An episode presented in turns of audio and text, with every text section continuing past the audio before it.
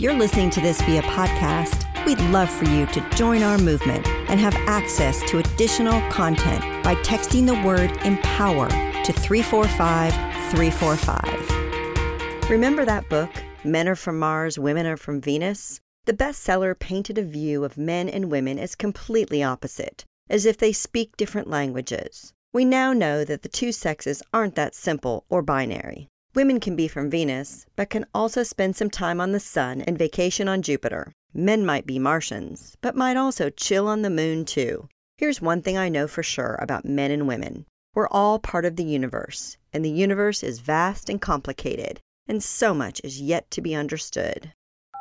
Here's a random thing I found out about space. Apparently, a spacesuit costs $12 million.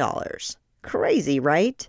What's cool about being an astronaut is that you can be a man or woman or whatever as long as you can handle that 47 pound suit, you're good. You know what's even cooler? The most recent class of flight directors at NASA was 50% women. It looks like space won't be the final frontier for women.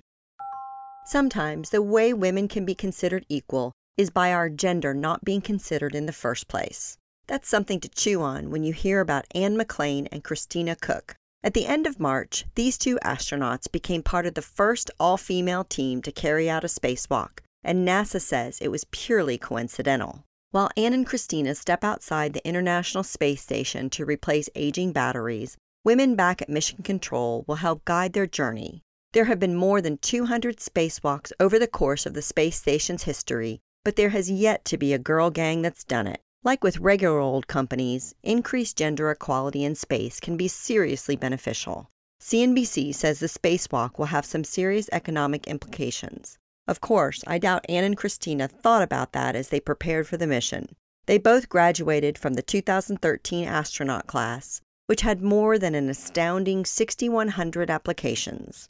Space is cool, y'all. Anne stood out as a lieutenant colonel in the Army and an engineer, Oh, and she's an avid rugby player. When Anne took her professional NASA photo a couple of years ago, something done before astronauts head to space, she brought along someone special her four year old son. If you need an awe moment today, these photos will suffice. Anne's little one thinks it's pretty normal to be an astronaut, and above all else, she's just mom to him.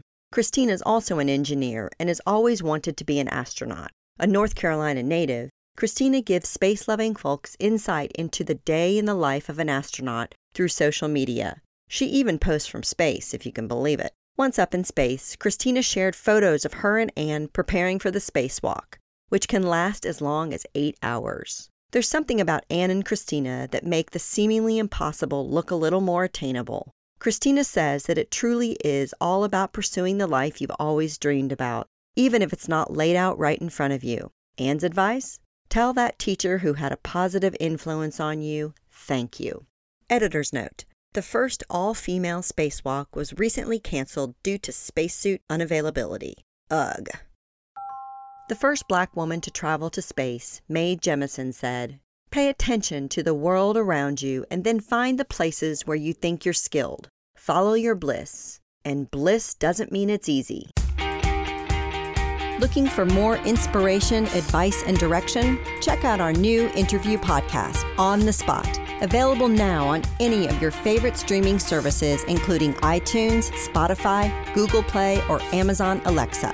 You can also find it on our newly renovated website, onthedotwoman.com. I go in depth with some of our most intriguing on the dot women to watch. We are focused on your success so let us know what you think by chatting with us at On the Dot Woman on Twitter, Instagram, and Facebook. We'd love to hear your voice.